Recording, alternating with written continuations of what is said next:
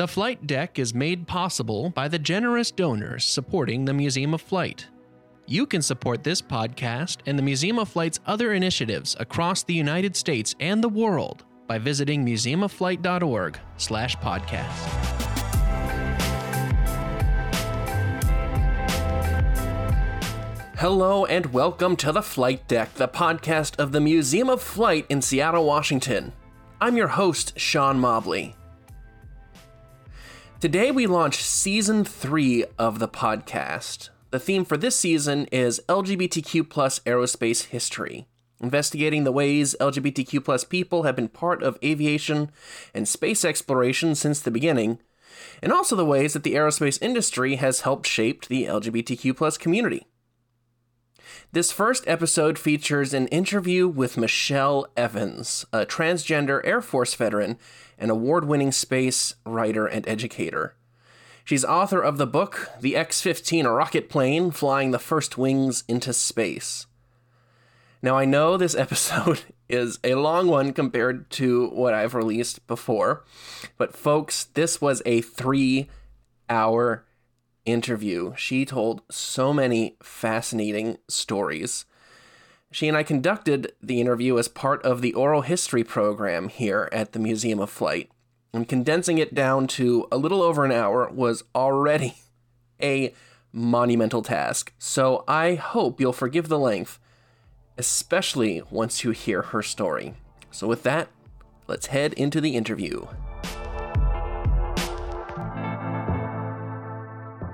because of your father's job, did you get the chance to go see airplanes or anything like that? Oh, yeah. Oh, yeah. Uh, it was very interesting because he got a job with a company called Sangamo Electric, which is some place that most people have never heard of, not a huge aerospace company. But what they did was that they sold instrumentation tape recorders. And they were like these big, huge 16 track tape recorders. And so what he did was that he had this giant territory all through Southern California, up through Edwards Air Force Base, uh, China Lake Naval Ordnance Test Station, uh, San Clemente Island, places like that, that he would travel around to delivering these recorders, setting them up for test systems. And uh, so one of the things he did when I was five years old, he told me, it's like, you know, I've got to run up to Edwards today and how about I come pick you up when you're finished at kindergarten and you can come up to Edwards? And it's like, okay, that sounded interesting. I'd never really been away from home at that point. And so he took me up to Edwards Air Force Base with him, which is a couple of hour drive. And that was my first time visiting the place that would really have probably more influence on my life than anything else. And it was really cool because my dad would go off and he had work to do, of course, so he'd usually pawn me off on somebody else, you know, to, to keep me occupied. And we'd go wandering around the hangars and uh, see all the aircraft there and talk to pilots and things like that. That's the first place I saw the X 15. Um, uh, all three of them sitting in the hangar, so many cool things a far cry from what that, uh, that hangar looks like today, but it's what really gave me the passion for the rest of my life in the aerospace industry. Uh, but even then, it's really bizarre because I never expected to go into aerospace for some reason. It's one of these things, my dad's an aerospace engineer. Well, I'm not going to do what he did. And then it ended up, gee, I ended up doing basically the same kind of things. So I should, uh, I don't know, I guess we, we can get into that later too. I mean, this is also the time when I was starting to deal with, you know, the fact that I understood that I was really female and stuff. So I don't know if you want to talk about that a little later or. Sure. Why don't share? Yeah, share, you, share, a little bit about what was your relationship to gender okay. as a child and as you were growing up. Well, uh, I mean, I've known since I was like two and three years old that my gender that they were telling me I was and the gender that I knew I was were different. I didn't have words for it. There was no word transgender in those days. There were other words which were not very flattering, but of course I didn't know those either. Uh, but I mean, the word transgender didn't even come in until I was in my 20s. So, And I know it's really bizarre, especially for anybody who might listen to this in the future, but I grew up in a time when there was no internet. If anybody can even identify with the idea of not having a computer, a phone, whatever. So there was no way to find out that I was not alone in who I was. And like a lot of uh, trans kids nowadays, they try to talk about these things with their parents when they're very young. And I was shut down very quickly on that. It's like, that's not something that, no, you're a boy. You have to be a boy. And it didn't really go over very well with me, but I learned very quickly how to hide who I was. I don't think I did a great job of it, but my best way of finding out how to hide was that I just became very non social. I didn't really interact with other people very much. Um, my favorite pastime when I was that age and, and later uh, to this day, um, after I did learn to read, was to sit there and read books. I never go anywhere without a book. And so people would go to lunch and they'd socialize, they'd go to sports, they'd do all these other things. Me, I'd be off in a corner reading a book. That was my perfect lunch hour was just sitting and reading for an hour. And I did not want to interact with other people because I was always afraid that they might find out something they shouldn't find out. So yeah, that, that was that was a tough time. And then it became a lot tougher when when puberty came along, you can imagine the idea of somebody basically going through puberty the wrong direction. Uh, you know, for a female, you know, such as myself, I had what I consider testosterone poisoning, and it changed my bone structure. It changed my voice. That's why you hear this really crappy voice. And I know if my wife was listening here, she was here with me today, she would say, You don't have a crappy voice. You would have a really perfect voice for 3 a.m. on FM radio. That's what she liked to say. So, but I considered her crappy voice because I get sirred every day. I had an incident right here uh, in the hotel where somebody was, I was talking to the front desk and the lady was sirring me, and I kept telling her it's not sir and I had to explain it's like I'm female, that's inappropriate. And she literally started laughing her head off and then hung up. And that hurts. It really does. So that, that happens a lot. But anyway, um, again, I digress. I'm sorry. Um, yeah. It's okay. It's your story. Yeah. But by that point, you'd already been bitten by the aerospace bug. Oh yeah, oh yeah, yeah. I mean, yeah. As I say, I loved Apollo, loved X-15, followed all that stuff. You know, today, of course, everybody looks at as like you have the 12 pilots of the X-15. The most famous is obviously Neil Armstrong. But when I was going through there, when I was going up to Edwards with my dad and stuff, is Neil, you know, I mean, I met Neil up there. I talk about it in my book. But the person that was the uppermost tier of the test pilots, that was Joe Walker. He was the big one. He was really the big one. And my dad was able to get me a photograph with an autograph of Joe and everything one time. And that was like my absolute prized possession. It's like, yeah, all these astronauts, they're cool, but no, this is Joe Walker. He flies a rocket plane. That was the guy that I wanted to be, you know, but couldn't because of my eyesight. How soon after graduating high school did you join the Air Force? Did you do anything in between? Well, I actually joined the Air Force before I got out of high school. Um, as I said, I was in Redondo Beach at that time. Uh, I had uh, joined the Air Force in May of 1973. I graduated in June of 73. And so I, I was, my dad came down to visit one time. Again, I was living with my mom at that point, and my dad came to visit, and we went out for pizza, as we always did. And he was talking about it. It's like, so what are you going to do? You know, you're getting out of high school. Where are you going to go? So I went and I took my tests with the Air Force And I passed all my tests, and they offered me a job as what was called a missile systems analyst. And that job could work on Titans, Minutemans, and various other missiles. Of course, all I saw was Titans and Minutemans, the big things in the silos. I didn't really know there were other missiles that I could work on. And so I signed up with that, had a guaranteed job with that. On, on the day that they were giving out assignments for our class, the people were getting their assignments and they were like Plattsburgh, New York, Loring, Maine, Minot, North Dakota, a real garden spot just like Chanute. And uh, they came down, and mine was one of the last names to be given, and it was Fairchild Air Force Base in Spokane, Washington.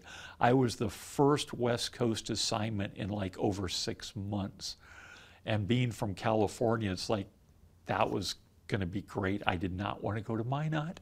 I was not real big on Maine or New York. So going to Fairchild was like a dream come true as far as anything that was available to me. And it's one of those things, I think our uh, SRAM missile, we had a total of 14 bases that we could go to. That was it for the whole country. Everything was domestic. I remember in basic electronics, one of the guys that went through with us was a guy who was going into the Titan missile. And he only had three bases he got to go to one in Texas, one in Arizona, and one in Arkansas. And it's like, so why did you join the Air Force? Well, because I wanted to travel. Well, you, yeah, you, you chose the wrong profession. Uh, so anyway, so I go to Fairchild. I get to Fairchild. I arrived at Fairchild just before the 4th of July in 1974. And Spokane was pretty cool at that point because that they were having a World's Fair while I was there. I'd never gotten to go to a World's Fair before, and here it was right in my backyard. Went to my very first World's Fair on July 4th of 1974 and had a really interesting time there. I went several more times while it was still running over the coming months. But so I ended up in the SRAM and there were three different jobs that I could have had. Actually, only two that I knew of. The third one I did not, I was not even aware of. One was the SRAM was carried on board the Boeing B 52.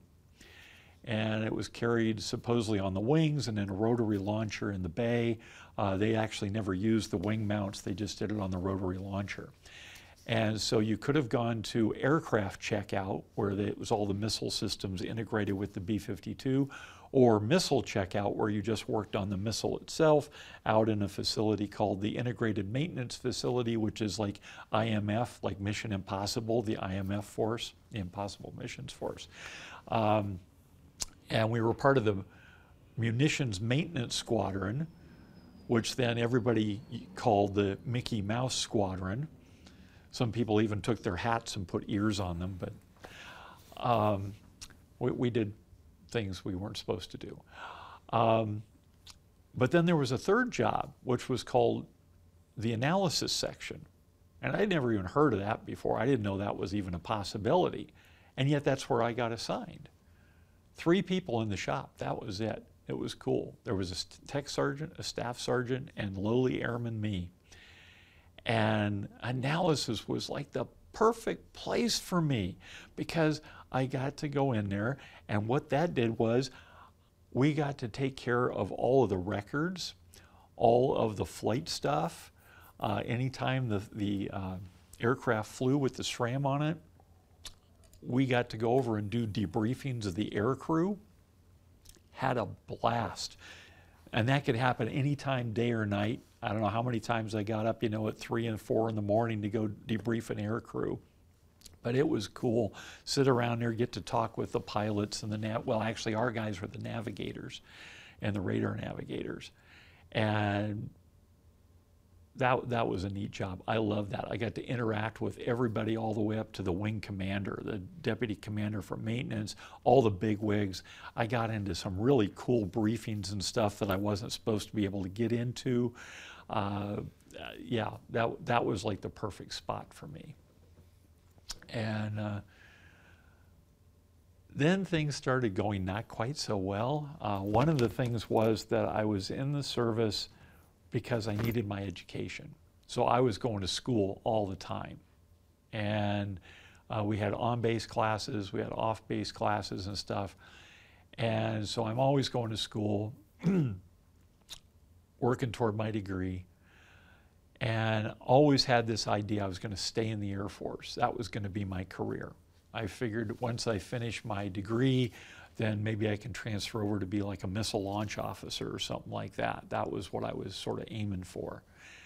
And, but as I say, things started going a little downhill. I found out the hard way that we had an ORI, which is Operational Readiness Inspection, and that's where you basically pretend you're going to war. The guy flies in from the from SAC headquarters in Omaha and says, "Okay, as of this moment, we're doing an ORI, and you are now on a war footing." And I know the very first time that happened was just right after I got to the base. Our first ORI was probably a couple of weeks after I got to the base. And we'd been drilled into this thing when you're living in the barracks, you always, when you leave, you make sure your barracks room is perfect, it's spotless for inspection, right? So they get the call for the ORI, and, but I figured ORI, we're going to war. So I put my uniform on, I got out, got in my car, drove to the analysis section, and I got there, and nobody's there. What's going on? And finally, later, people start trickling in and trickling in. And about two hours later, I get a phone call.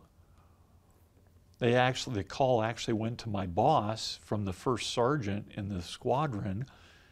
And the boss comes over to me. It's like, when you left the barracks this morning, did you not make your bed? And it's like, no, I thought we were going to war. I don't think it would really matter if they nuked the place and my bed wasn't made. That's when I found out, yeah, you had to make your bed no matter what. So ah, I had to leave the simulated war and go back and clean up the room and came back. Ah, ah. Some of the re- regulations were a little strange. They also had a regulation that you were only supposed to keep so much, like on the walls and stuff. You had posters and things. I had every inch of my walls covered with posters. I had models hanging from the ceiling, all this stuff.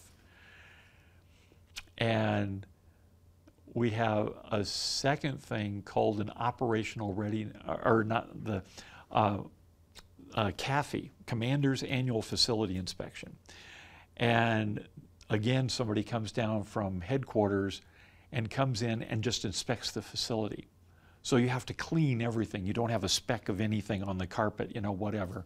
And you spend like a week just making everything pristine. And the first sergeant who had it out for me then, he kept bugging me. It's like, you've got to take stuff off the walls and stuff like that. I actually put more stuff on the walls. I was, I was a little rebellious. And then, so I'm at work on that day, and I get another call from the first sergeant.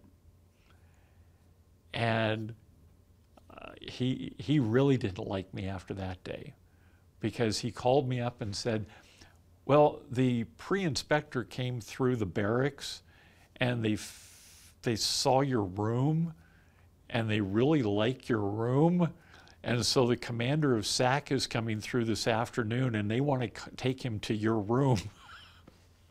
just to show it off with all the pictures and the models and everything. And he was really ticked at me over that. And it was very bizarre for a little airman like me when they showed up there, and I had like a general and a whole bunch of colonels and a whole bunch of captains and lieutenants all stuffed into my room. and, and I had like an SR 71 hanging up there, and the, the head of SAC is there cool. I flew that airplane, you know, and and poor first sergeant was just fuming out in the hall the whole time. But anyway, one of my rebellious streaks. Uh, so he never bothered me anymore about what was on the walls in my room. Uh, but going back to ORIs, uh, there was another ORI several years later. And it happened that my boss was on vacation. But he hadn't gone anywhere. He was just out at his ho- house he had just bought. He was spending time at his house. And so, as I say, we only had three people. And during an ORI, it gets really, really busy. And we could have really used him to be there. I mean, Richard and I were working, you know, 24 hours a day. And I'm sitting there typing up a report one time after, you know, we'd done some debriefings during their simulated war flights. And I'm sitting there typing and typing, and Richard looks over my head and it's like, you know that what you're typing is absolute gibberish, right?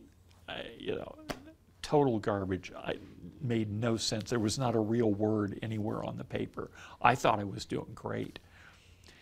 And after that, I had said, you know, it would have been really nice if the boss had come in and, you know, he could have canceled his time and come in and spent some time with us.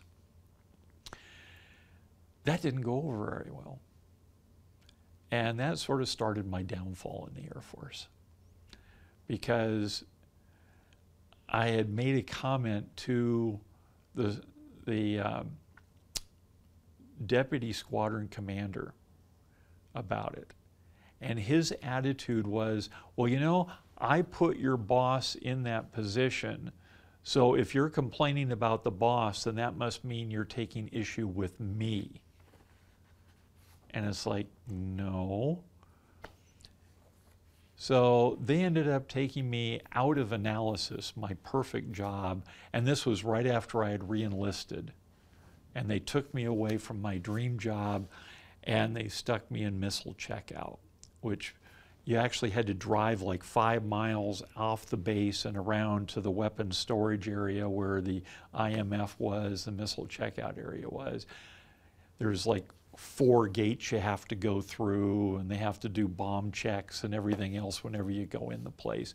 I was not real happy out in the IMF. It's like in Washington, as you know, of course, like during the winter, it gets dark very early. You were in the IMF, we get out there before the sun rose, and we left after the sun had set. The whole building had one window that was like that big in the blast door on the front door. That's the only window we had out of that place. You know, I did the best I could out there, but it was not what I really wanted to be doing. You also took a picture of yourself on one of those missiles. Yeah, I did. I, I, had I had special permission one time because I was also a photographer. Uh, it's one of the things I did when I reenlisted. The first immediate thing I did was I wanted to do photography. And I bought a camera system from another guy that lived in the barracks. And it was a Nikon F with all the extra lenses and the whole bit. Spent 400 bucks of my uh, $2,000 reenlistment bonus buying my first professional 35 millimeter camera. Still have that camera. They wanted me also because they knew I liked to write.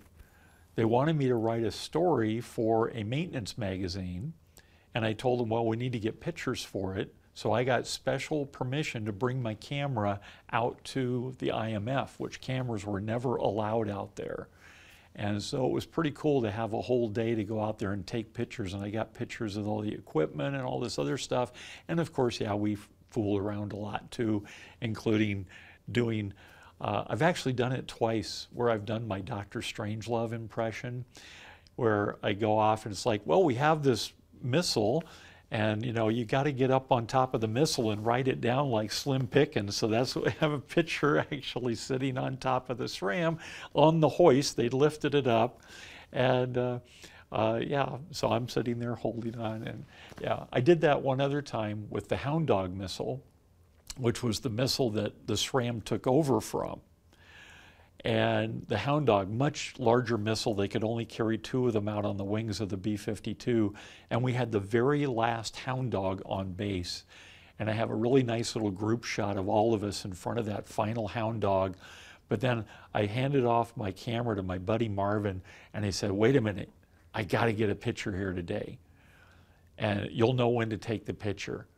And so I handed him my little camera, again, my Instamatic, and I climbed up on top of the hound dog, got up on the wing, crawled out on the fuselage and climbed out all to the nose of the thing, and I sat there on the nose, and I've got my little hat, and I'm doing the Slim Pickens thing, and I got my picture of that too. So I've got two two Doctor Strangelove pictures on my website that you can find. It's it's fun. Marvin was oh god, he was my best friend ever, and we hung out all the time. We did so many things together. We would take trips together, and his parents. He's actually from Washington, and his parents lived up in Bellingham area and so, first time I ever came to this side of the Cascades was when we went over to spend the weekend at his parents' place.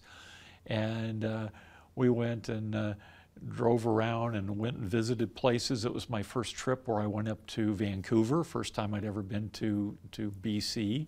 Uh, growing up in Southern California, we went down into Baja into Mexico all the time. So now I got to go to the other other uh, border states, and um, really loved hanging out with him and his dad and his mom. It was it was a great family. We, we, we took many trips over there. And again, it turns out Marvin also was gay. But of course, in the Air Force, you didn't talk about that. Although it was sort of an open secret, you know, he, it was sort of weird because he would, he would like go out with girls. He was very outgoing but you could just tell that it wasn't really his thing. And I even asked him one day, I, I asked him very specifically about it because Marvin was also very religious. And I said, you know, if you're actually gay, isn't that something that God doesn't approve of? And his answer to me was literally, Well, I know I'm going to hell, but what the heck? Okay, Marvin. so, no bones about it. That's, you know. And uh, Marvin, and he was also a missile systems analyst. He worked in aircraft checkout. Um, he ended up changing jobs about the same time I tried to change jobs, but that's, uh, we can talk about that a little bit more later. But Marvin was able to do so. He was able to change jobs, and he ended up leaving the base and went to SAC headquarters, and we still kept in contact and everything. And it was after I got out of the military, he was one of the first people I tried to get back in contact with because he was already out of the military. And uh, I called his mom and said, you know, I'd like to get a hold of Marvin again. And she was like, you want to talk to Marvin? I was like, well, yeah, of course. You know, he's my best friend. It's like, well, uh, you're, you're sure? Like, well, yeah. Okay, well, is there, you know, is there something wrong? No, I'll, I'll let him tell you. It's like, okay. And so she gave me his phone number. He moved up to Alaska, was working for ARCO up on the North Slope.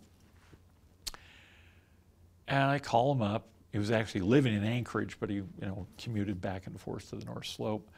And um, so I call him up in Anchorage, and he's like, "Oh, mom didn't tell you, huh?" And it's like, "Why? What's there to tell?" And it's like, "Oh, well, uh, I'm gay." I was like, "Okay."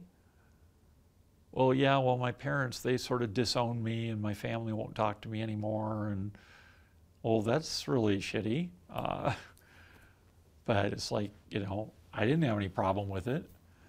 And, you know, I knew who I was. And, but I didn't tell him that. I was not telling anybody at the time. That's another part of the story. But, um, but we stayed in contact. And unfortunately, Marvin ended up with AIDS. And he was able to move down from Alaska and move to San Francisco where he could be treated at the VA hospital there. And so I was able to, to visit him. Cherie was able to, to meet him, which was, I was so, so happy that she was able to meet him and stuff. And we had some great times together. And he'd come down to our place, we'd go up to his place, whatever. He had his, his boyfriend John worked from American Express. I would love to find John again someday. But um, Yeah, Marvin, he, he died of AIDS.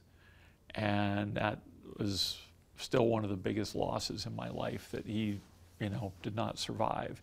If he had survived probably another year, he'd probably still be with us today. He was right on the cusp of all the treatments and the drugs and everything. It was just so damn close. He was one of the last people to go before all that came in. Well, while you were at Fairchild, Mount St. Helens erupted. Oh, yes, it did. How did that impact you and, and your time on the airbase? What was the aftermath like? That Sunday was the open house day for Fairchild, where all the public comes out, you know, does everything. First time ever, we got an SR 71 on base. That was cool. We got an SR 71 on display, plus all the other stuff going on and everything. And again, I was like an official base photographer. I was taking pictures of everything and what have you. But I had actually been out there the day before. We'd had some people in from some magazines and stuff, and I was their escort out on the on the flight line. We would go out there in my private car. I got to drive out to the end of the runway. That was so cool. And we'd be taking pictures of everything coming in and stuff. And so I did all that stuff the day before. So on the morning of the actual open house, I hadn't even, you know, I'm, I'm not going to get up early for this thing. So I'm still sleeping in the barracks. And oh God, I know it's been so long now. What was it? 8:32 in the morning, I think, is when it blew up. 8:32 or 8:38, something like that. I, I, I, it's terrible. My memory's going bad now because I'm so darn old. Uh, but Mount St. Helens blew up, you know, at like 8:30 in the morning. So, of course, we didn't know about that in the barracks or anything. But I woke up like right at the time that we would have gotten the shock wave coming through the ground. I woke up out of bed, startled, like something just happened. It was really weird because it's like, I don't want to be awake. I want to sleep today. Why the heck did I wake up? And say, nobody believes me. It's like, but I know what happened that day. It was just weird. So it's like, okay, I'm up. What the heck? Might as well throw on some clothes and go out, check it out, see what's going on, get a hot dog or something. And so I'm going out and wandering around stuff, spending most of my time with the SR 71. Actually, crawled up in the rafters, which was cool. I wasn't supposed to do that, but I wanted to get like looking down shots on the SR. I did things like that that I wasn't supposed to do many times. Um, and at one point, it's about 11, 11.30, something like that. And I remember going out, absolutely clear sky, perfect blue sky. And I remember going out and looking up, and the sky didn't look right. It looked like it was going to rain, but there's no clouds in the sky. It had that darkness to it. It was just bizarre. Had no idea, had not heard about this is still like three hours after the explosion, had not heard anything about it because no TVs or whatever were out on the flight line. But it was all the ash coming in and it was darkening everything. And it was like about 15 minutes later, they start they came out with big announcements over the loudspeakers and they say, We need to tell everybody to please leave the base because there's been a volcanic explosion. And we understand the cloud is coming this way, so everybody needs to go home. All of the 100,000 people or whoever from Spokane all had to be gotten off the base. And that's when we first heard that the thing had gone off. And so yeah, it was strange. Everybody was just peeling off the base and heading home. And I went back to the barracks along with the other people. And we ended up in the barracks and turn on the TV. And it's like you just see this boiling and roiling of this thing going off. Then we had to start doing the cleanup. And the big deal was it's like this stuff was, it's like 98% glass, is what the particles are. And so you, you could spray it down, like you could take a hose and spray it down. Five minutes later, it's right back in the air again because it dries up immediately. And so we had to go out there and take these giant brooms and brush everything off, and we just push it off into the side. And we had to sweep the entire base. uh, I still, I've tried through Fairchild to get a copy of the photograph. I know they had like everybody that was not doing something else. They lined us up out. It was actually right next to the building where I used to work in analysis. And we had like hundreds of us lined up in ranks out there. And they had gotten the big sweep brooms, you know, for everybody.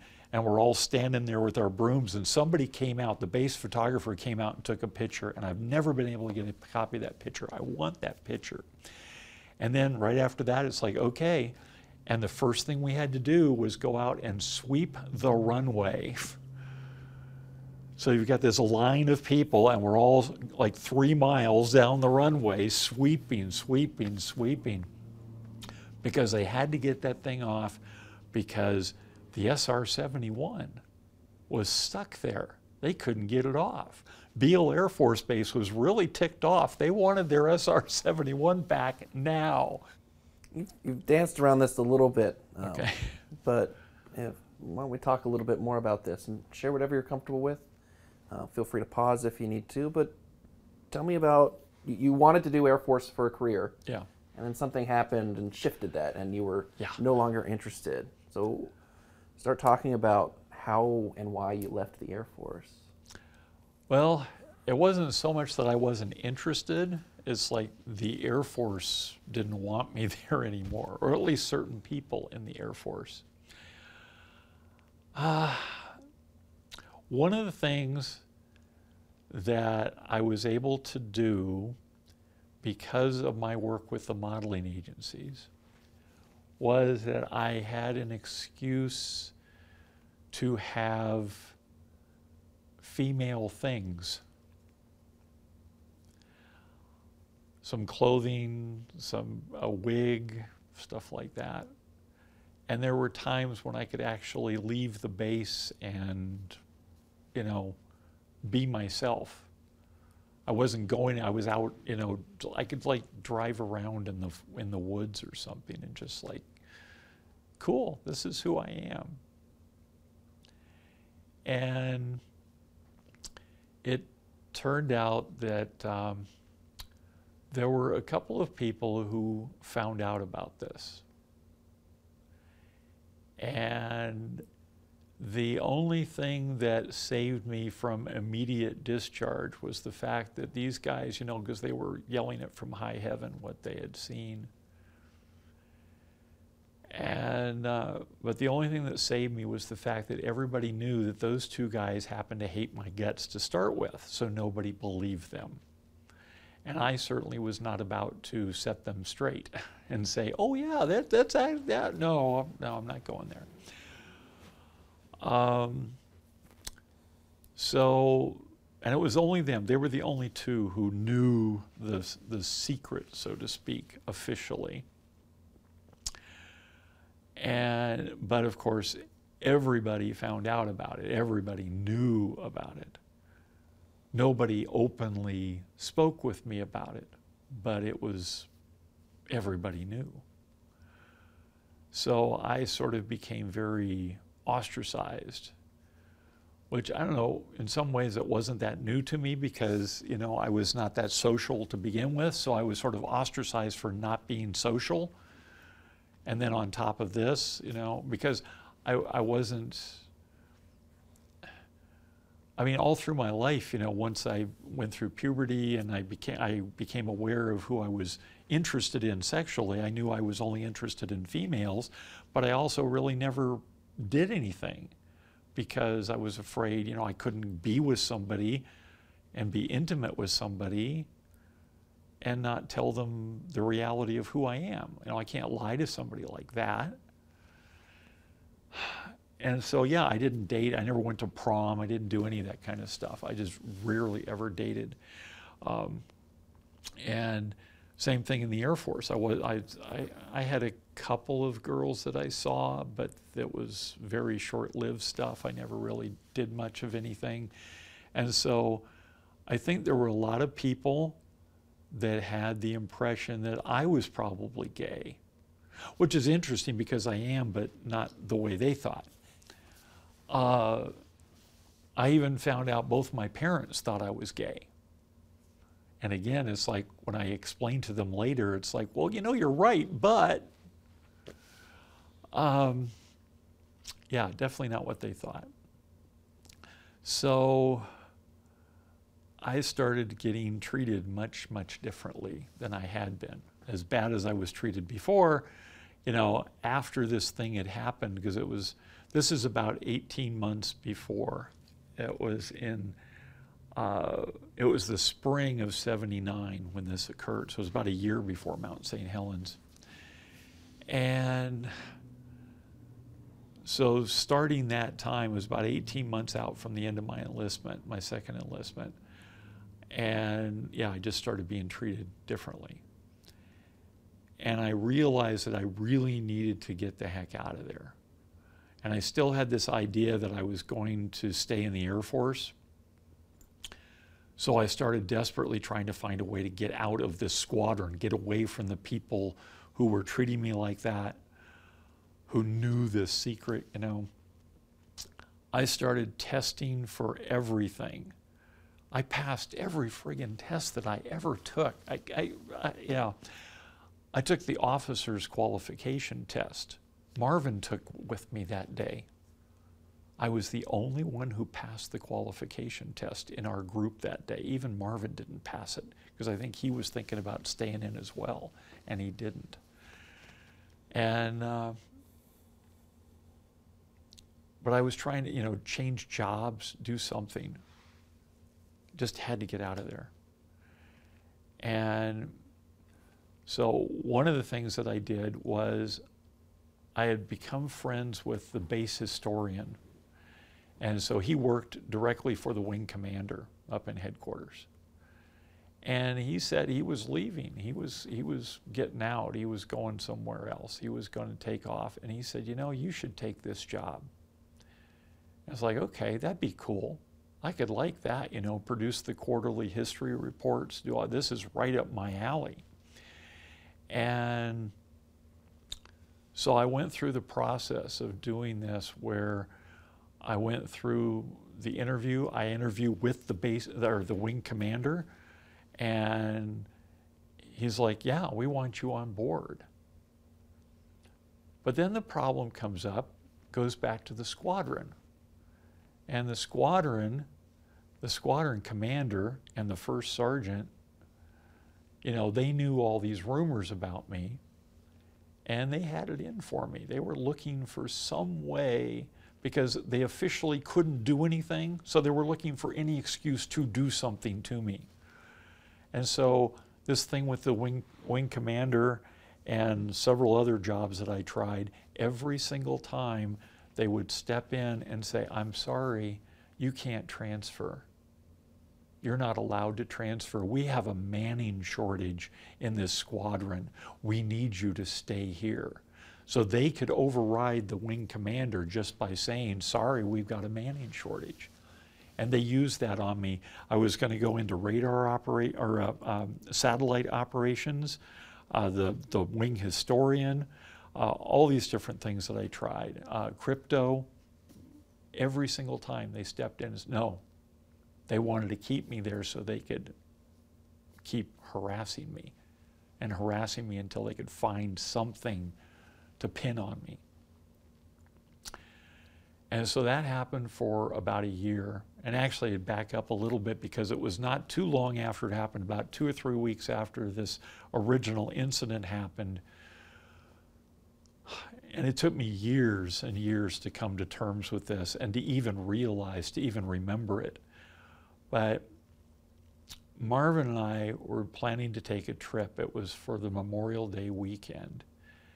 And his parents were coming across from Bellingham, and we were coming across on Highway 2, and we met at a campsite near Grand Coulee. We were actually very near Dry Falls.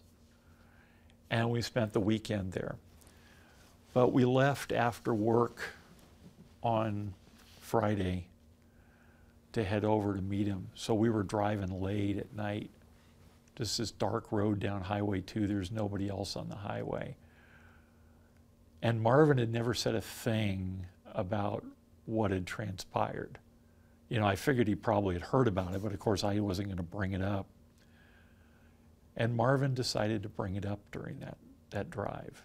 It's just the two of us in the car. And it's like, you know, just dead silence for so long. And he finally says, You know, I heard about something that happened, and I just needed to ask you Is there any truth to what I've heard? And I just remember sitting there in that car and staring straight ahead out at that dark pavement and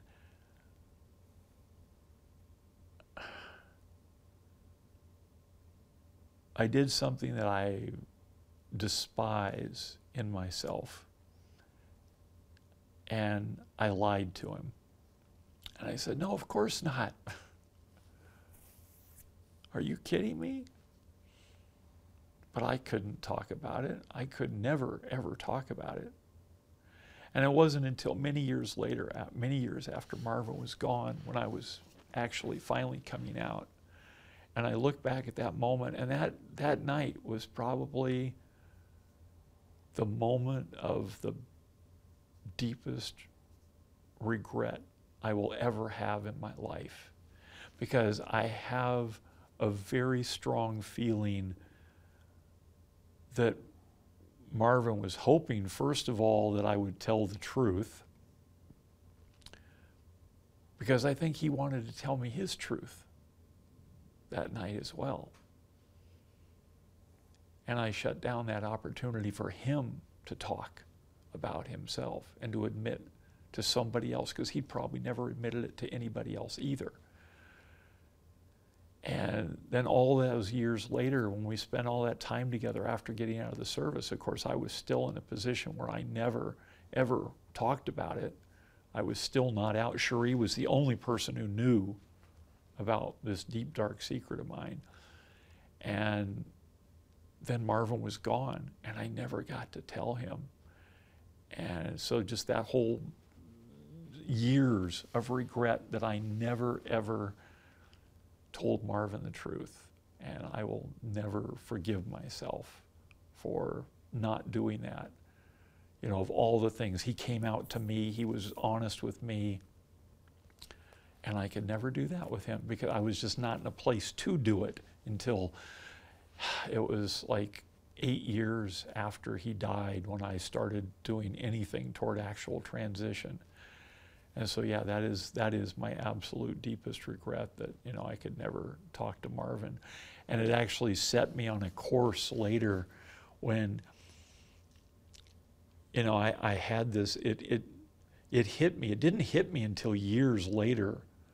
About it was like, oh God, that night, you know, I should have said something. You know, I had it so buried that I had I wasn't even remembering that for a long time. And then Cherie came to me once and she said, You know, did, did anybody ever do an AIDS quilt for Marvin? And I said, You know, I'm sure somebody probably did. John probably did something or whatever.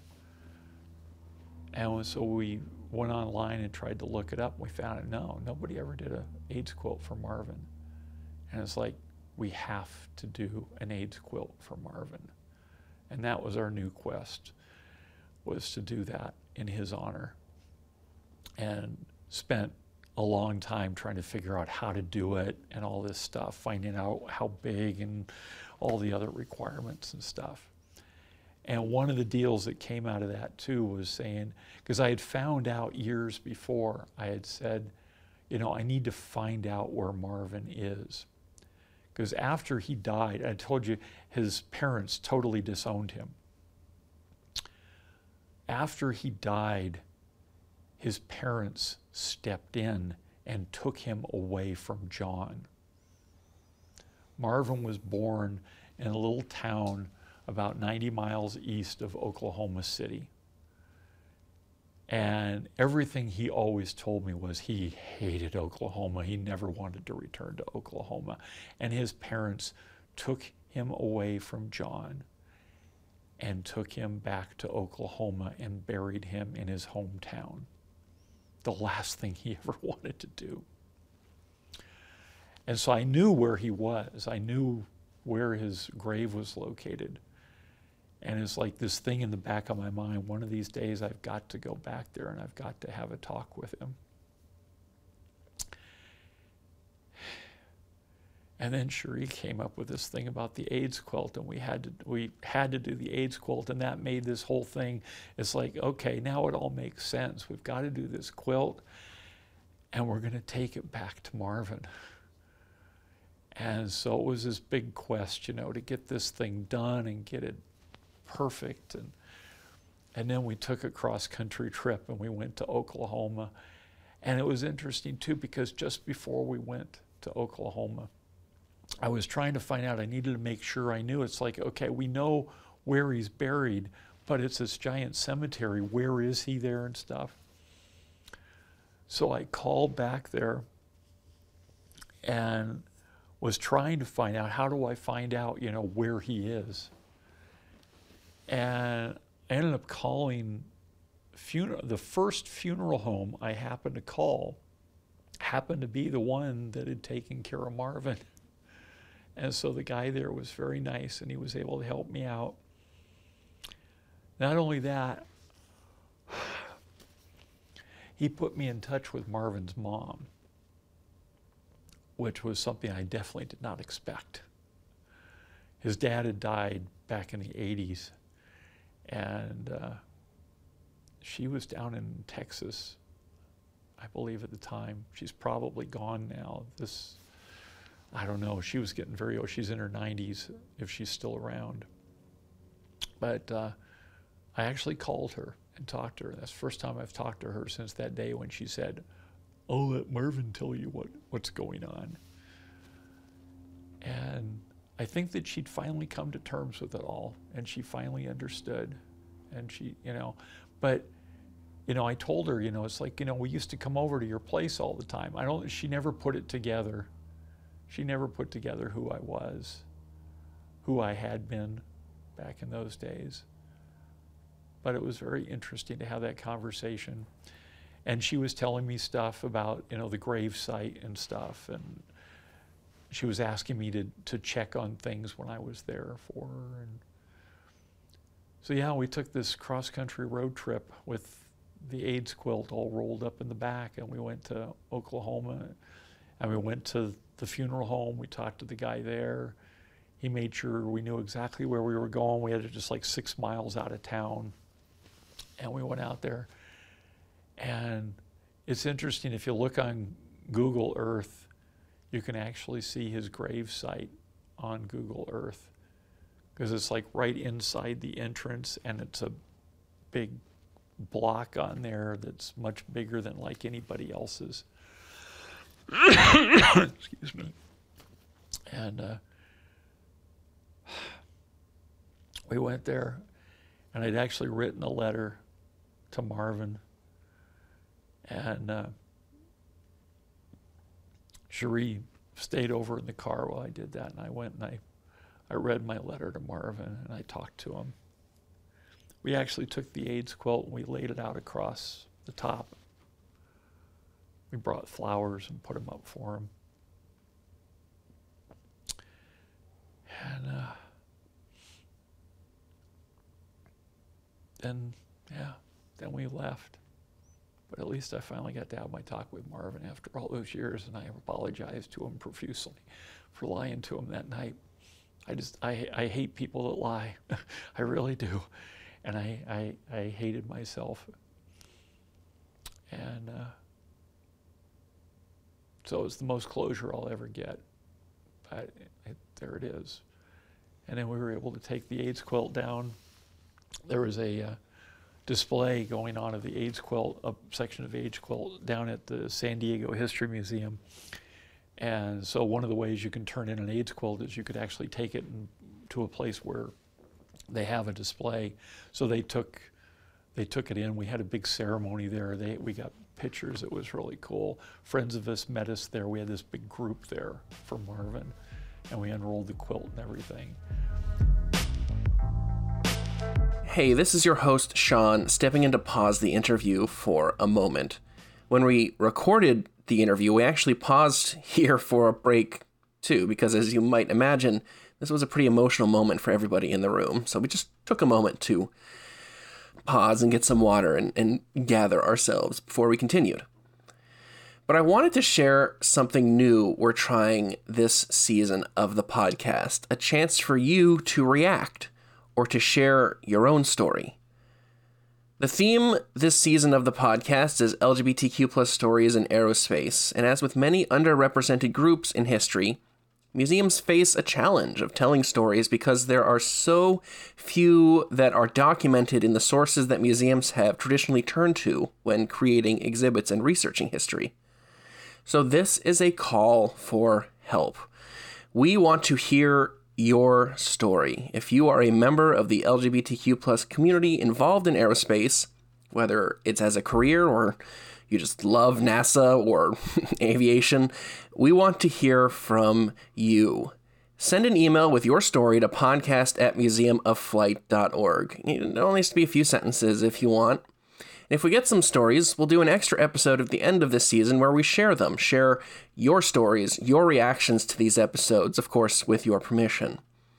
Or if there's a person in history that you know about that you think we should know about, please also send an email. We're always looking for ways to do a better job at telling the whole story. Again, the email is podcast at museumofflight.org. Thank you in advance for your help. And now back to the interview. Back to your exit from the Air Force. Ah, yes. Back to the fun stuff. Yeah. And again, answer as you're comfortable. Feel free to pause.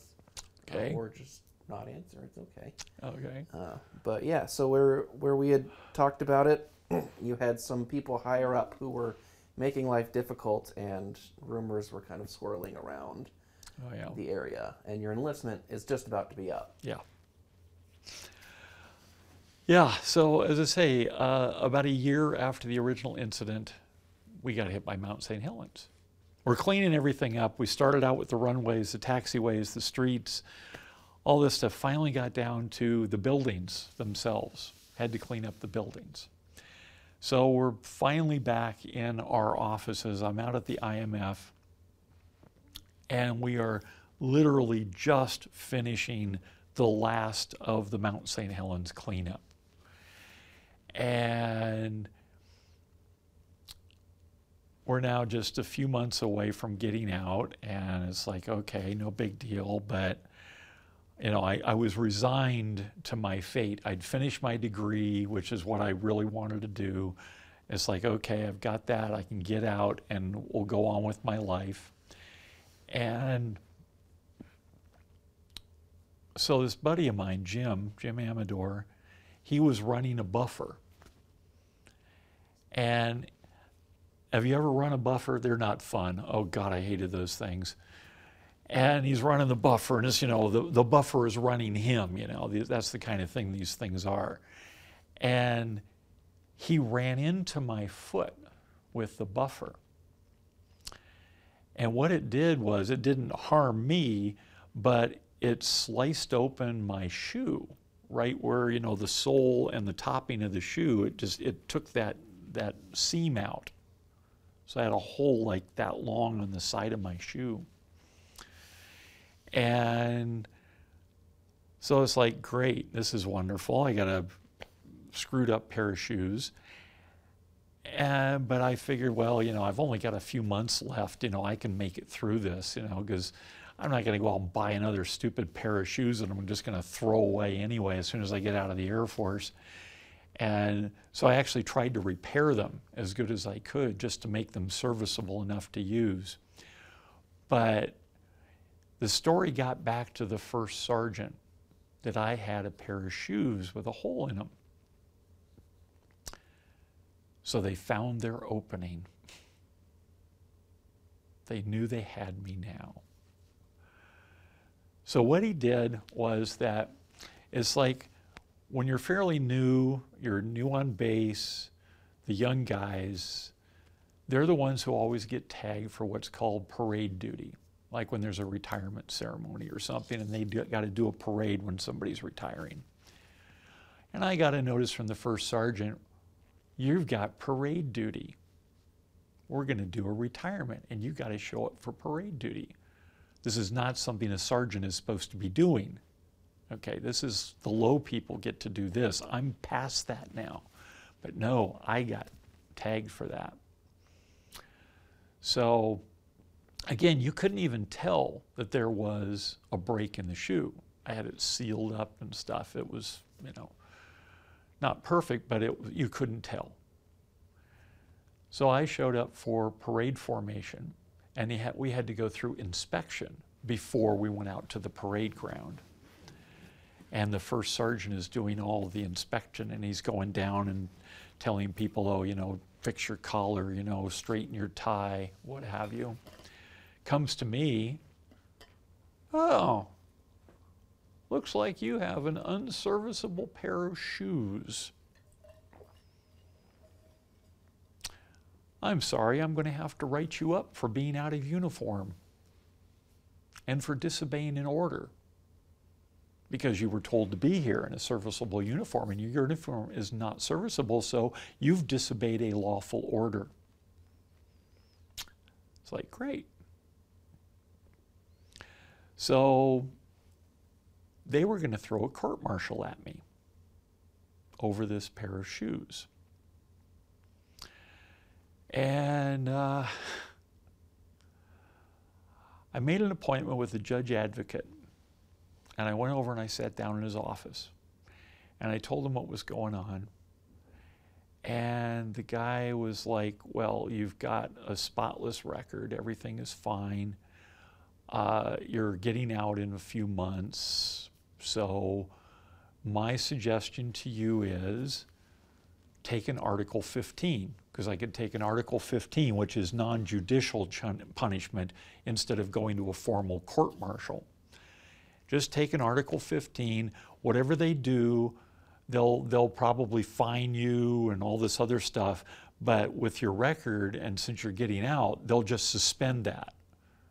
You know, and so as long as you keep okay for the next few months, then that will remain suspended and it's no big deal. The problem is with an Article 15 is that you have no recourse. Once you accept the Article 15, then your squadron commander is the one who gets to make the judgment on what is the proper punishment.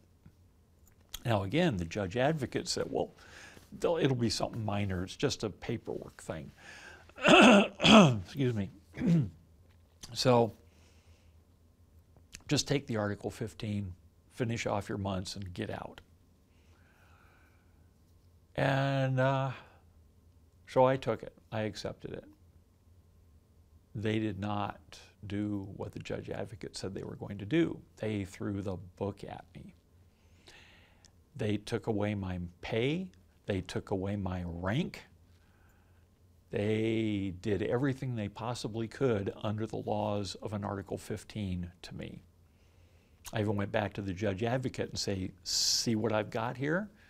And he was like livid. He could not believe what they had done. But of course, he didn't know the story about these people finding out about being trans and all the rest of this stuff. He didn't know the rest of the background of it because I never, of course, told anybody about it. But that's what the outcome of that whole thing was. They found their opening and they took it and they threw the book at me. And one of the big deals was the first sergeant he really didn't like me. And so he loved the idea that they were able to take away my rank. Because one of the things that that did as a sergeant, as an E4, when I left, you know, again, I told you I've got like models, books, poster. I mean, I've got a lot of stuff. I've been there for seven years on Fairchild. I'd accumulated a lot of stuff. And as an E4, I get all that stuff shipped home. I lost my rank. I'm now an E3. I don't get stuff shipped home anymore. And he knew that. So he wanted to make sure that he really screwed me over good and made sure that I wasn't going to get my stuff shipped home. So I did what I could to fight it. But again, with an Article 15, you can't really fight it very well. Of course, you know, I was like talking to my parents about it. By this time, both my mom and my dad had remarried, so I had a stepfather and a stepmother and all this and everybody was trying to get involved, trying to figure out what was what they're going to do. And it was really interesting. The first thing that my stepdad did, he called the White House. Again, this is back during Jimmy Carter, and he called the Jimmy Carter White House, and he wanted to talk to Jimmy Carter and talk about what a bunch of BS this was. And he actually ended up talking to Jody Powell. I don't know if you remember that name, but he was the press secretary for Jimmy Carter. He actually got that far up the chain, which was pretty pretty good. I was I was amazed. My stepdad was pretty cool. Tom Baker, he he was very interesting. He was a bigoted SOB, which is a whole different thing, but yeah, but for this thing he was he was cool. And of course, you know, the White House is like, well, there's nothing we can do about this. So it went through all these different machinations.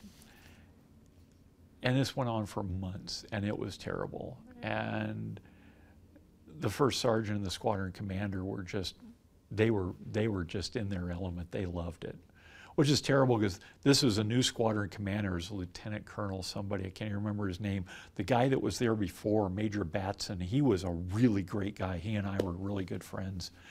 But now I got this new guy, and he was just a jerk. So, so the first sergeant, the commander, they're they're having their heyday, you know, knowing they can screw me over, but good. And it's now getting up to like September or so. I'm a couple months away from getting out. It's been going on all summer. I've been trying to deal with it. And it finally hit me that here we are in the late 70s, early 80s, literally early 80s. We were just at the in 1980. It's like September 1980. And this was a time where, you know, a few years out from Vietnam, this was the era when, you know, the hairstyles where the guys had longer hair and stuff. And so the people in the military always stood out because you got this military buzz cut, you know, and stuff. And so we used to always catch hell, you know, because people always could tell you're in the military. This is the time when you know, they were spitting on you for being a baby killer coming back from Vietnam and stuff. The military was not liked at all. Which always, I never understood that. It's like most of the guys that went to Vietnam did so because they were drafted, and yet they're the ones being spit on. They didn't want to be there either, which is very strange, but that's another story. Uh, I have so many other stories, I, I could bore you all day. But so it dawned on me you know, we have this problem with the military. Military is not popular. And they're doing stuff like this to people like me. There was another guy who was a lieutenant in the Army who tried desperately to change the regulations for haircuts so that guys in the military could fit in better by having a little longer hair. And he went through all these machinations where he got, he was really well loved, had a perfect record but he decided he was going to challenge the haircut regulations. So he started growing his hair a little bit. It went a little bit over his ear. Oh my God, how terrible is that? So they, they court martialed him for it. And he was queuing up to do this whole thing about fighting the regulations through the court martial. That was his whole intent, was to fight the regulations and there was press involved, you know, civilian people involved, everything else. But then they start the court martial. They start the court martial, and he's expecting to fight on the merits of the haircut. What do they do? They read the charges. Failure to obey a lawful order had nothing to do with a haircut. Exactly what they threw at me. Failure to obey a lawful order had nothing to do with my uniform they can just use that as a blanket thing. He had nothing to fight it. We told you to get a haircut. You didn't get a haircut. You disobeyed a lawful order. They threw the book at him and he was discharged. And so they were trying to pull the same thing for me. So I remember reading about that and I said, you know, we need to do something. Somebody's got to be able to step in and do something about this. I've been railroaded. You know, I, I understood the underlying thing that was going on, but that was never talked about. So I came up with this really interesting idea one day, and I decided I was going to write two letters.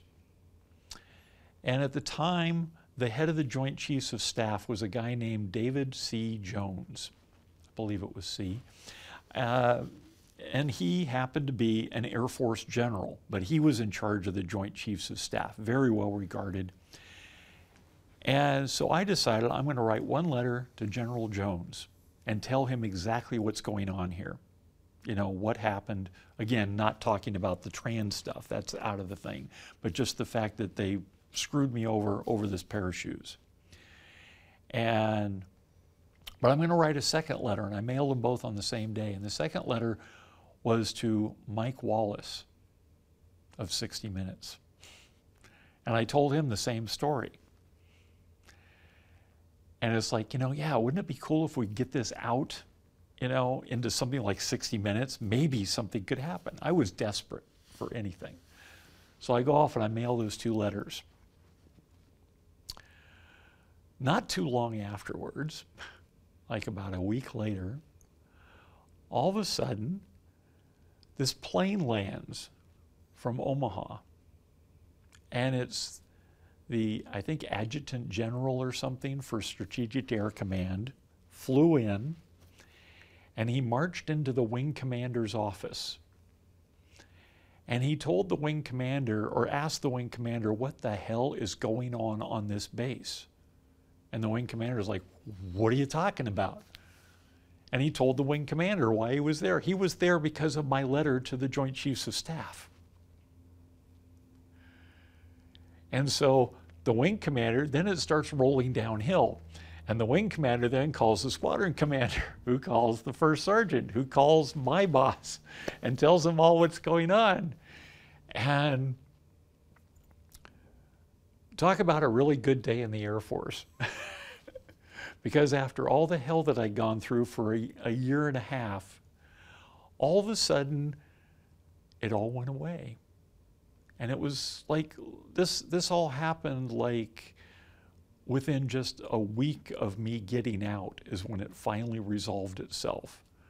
And it all came about because of those two letters that I sent off. Because I also told General Jones, by the way, I've also CC'd Mike Wallace on this. And all of a sudden, everybody was very apologetic, and I got my rank back, and I got my money back, and I got my stuff shipped home. And eventually I, I got my return letter from Mike Wallace, or from, well, somebody else at 60 Minutes, who basically said since the thing has been resolved, they weren't going to do a story. So that was good. It did exactly what General Jones wanted it to do because he did not want that on 60 Minutes. How stupid could it be? Oh, we've we've tried to court-martial somebody, you know, over a stupid pair of shoes. And so in the end, I was vindicated and I got everything back, something I never expected to do. It was really right down to the wire. And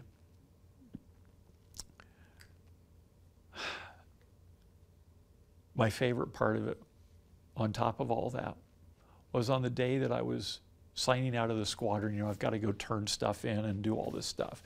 And one of the last things I have to do is I have to get signed out of the squadron and I have to get paperwork signed by the first sergeant. The first sergeant was very near his retirement.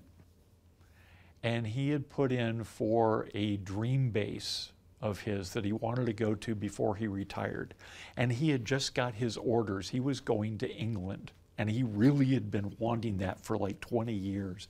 And he got his orders to England.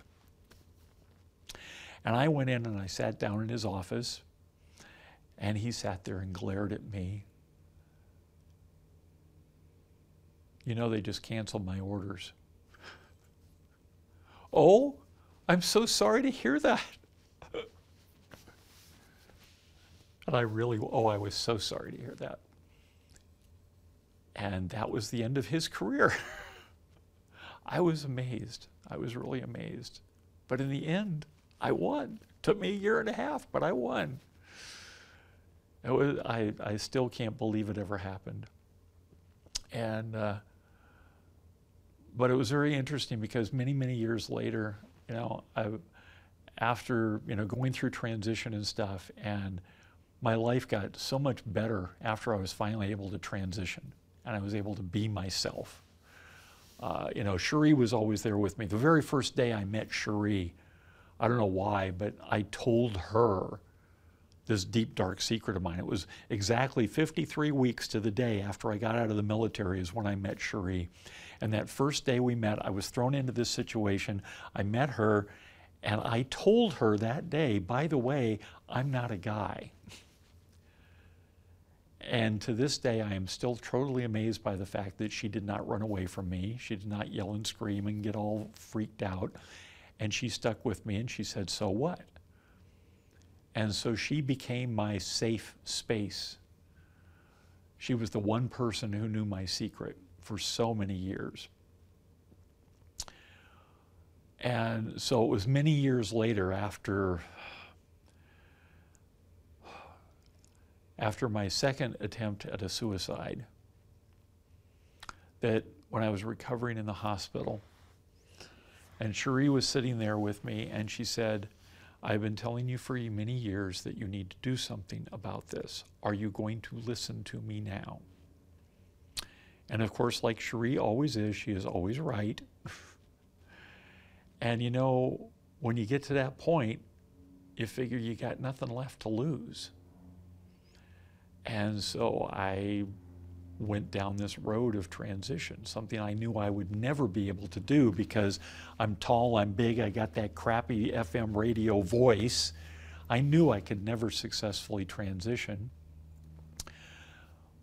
But even after I went through all that, went through all the machinations, the legalities, did everything I needed to do legally, medically, everything to transition, there was still, you know, I became much happier I wasn't suicidal anymore, which was a big thing. But there was still this problem that was underlying it all, and I could never figure it out. And I was in I was in pretty regular therapy sessions with with the, a therapist at Kaiser, which is my medical group, and I've been with her for years. And for whatever reason, I happened to be on the computer one morning and I happened to run across an article about PTSD. And I started reading this article, and they had like a bullet point list of all these symptoms that PTSD has.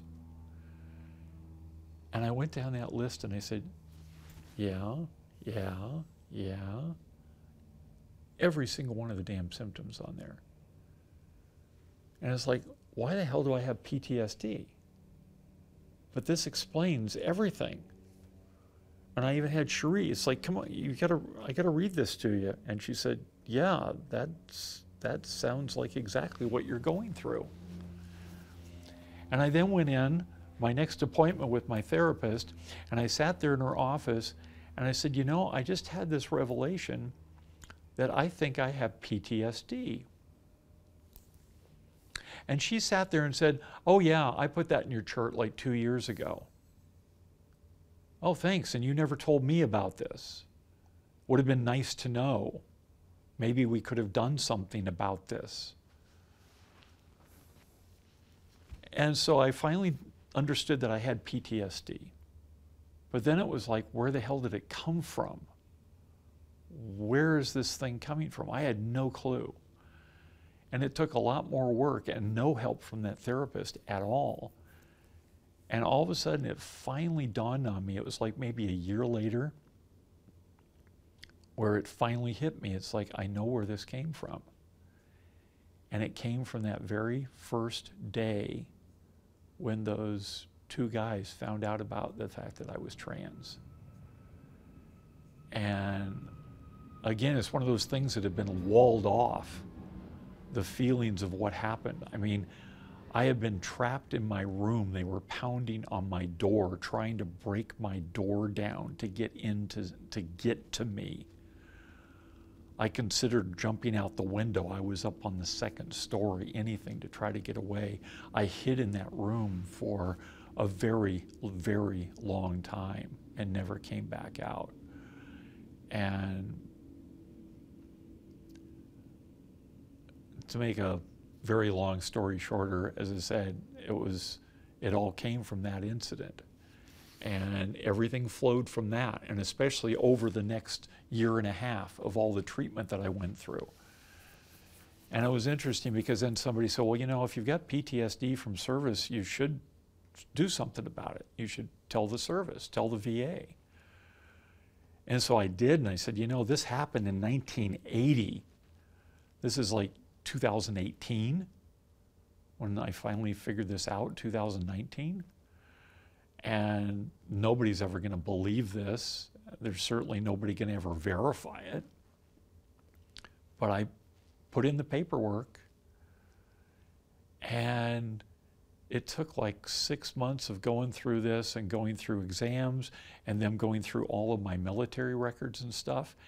And I was absolutely blown away one day when I got the letter from them saying that they verified every single thing that I had said. It was in the record. They found it all. And yes, you're going to get compensation for PTSD because it's very clear. You could see a direct delineation between this is what happened before, this is what happened after. My record was extremely clear. And I had most of my records. And it was after that that I actually sat down and I pulled those records out because I hadn't seen them for years. I pulled them out of the file drawer, being OCD like I am, they're all filed away. And I actually started reading through that stuff. And I read some of this stuff to Cherie, and I read her the letters that I wrote to the Joint Chiefs of Staff and to Mike Wallace and all the other stuff. And you know, and all the and my performance reports and everything that had just gone to crap afterwards. And I, I'm still blown away to this day that after all these days they were able to to fix everything or find it, you know, that it was actually there.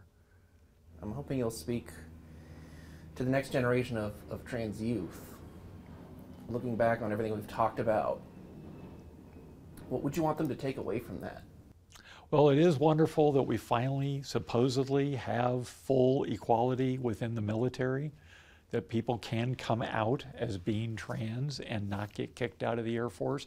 I never thought I would live to see that day. It was touch and go there for a while because it was first announced back in 2016 by uh, Secretary of Defense uh, Croft, Ashcroft, I believe is the right name, if I'm remembering my, I, I, hope I haven't lost my memory completely.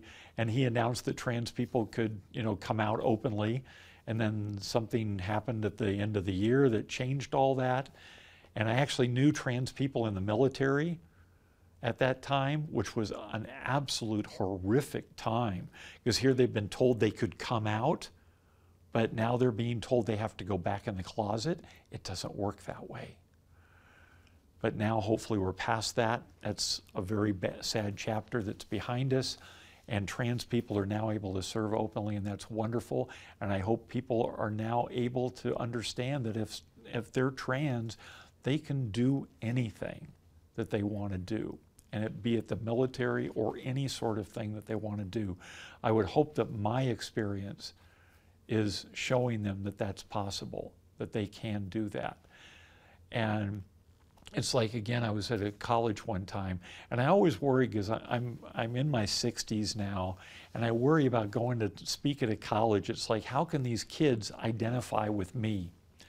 And after one of the talks, I had this kid come up to me, and he said, "You know what? I'm trans. And I had the most amazing time being here in this classroom with you today because meeting you tells me that I can survive. If you can do this, I can do this. And so I hope that maybe that's what's going to come out of some of this is just the fact that I'm here and that I've survived and the stuff that I've gone through to get to this point.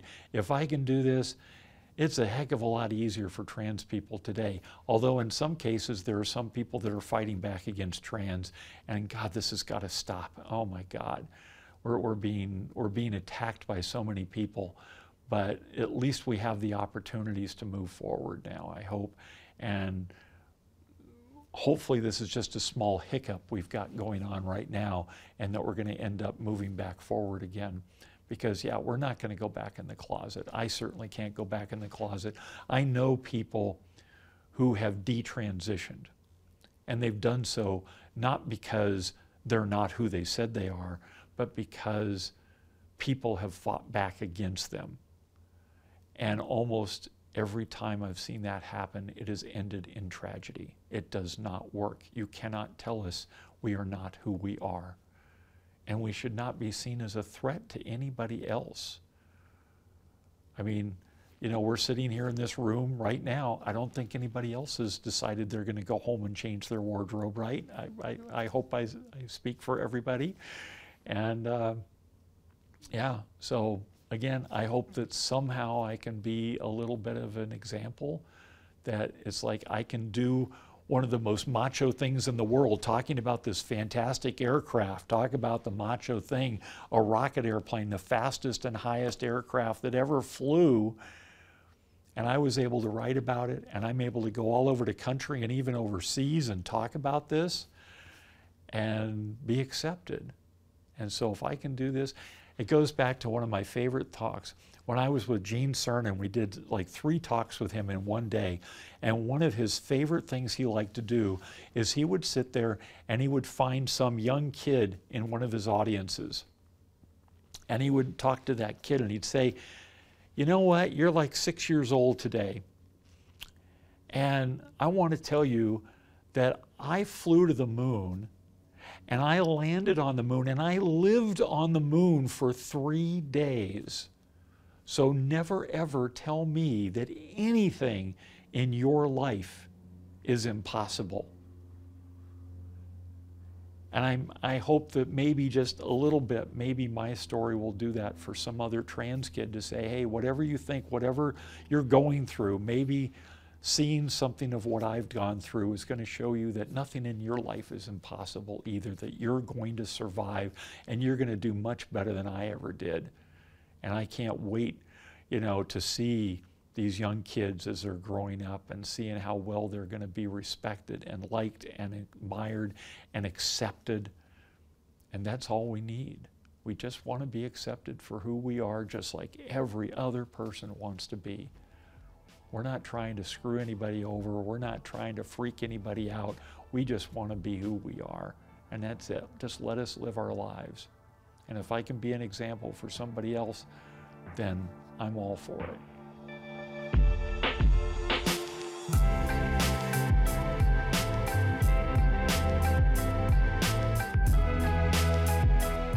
Thank you for tuning into this episode of The Flight Deck, the podcast of the Museum of Flight in Seattle, Washington.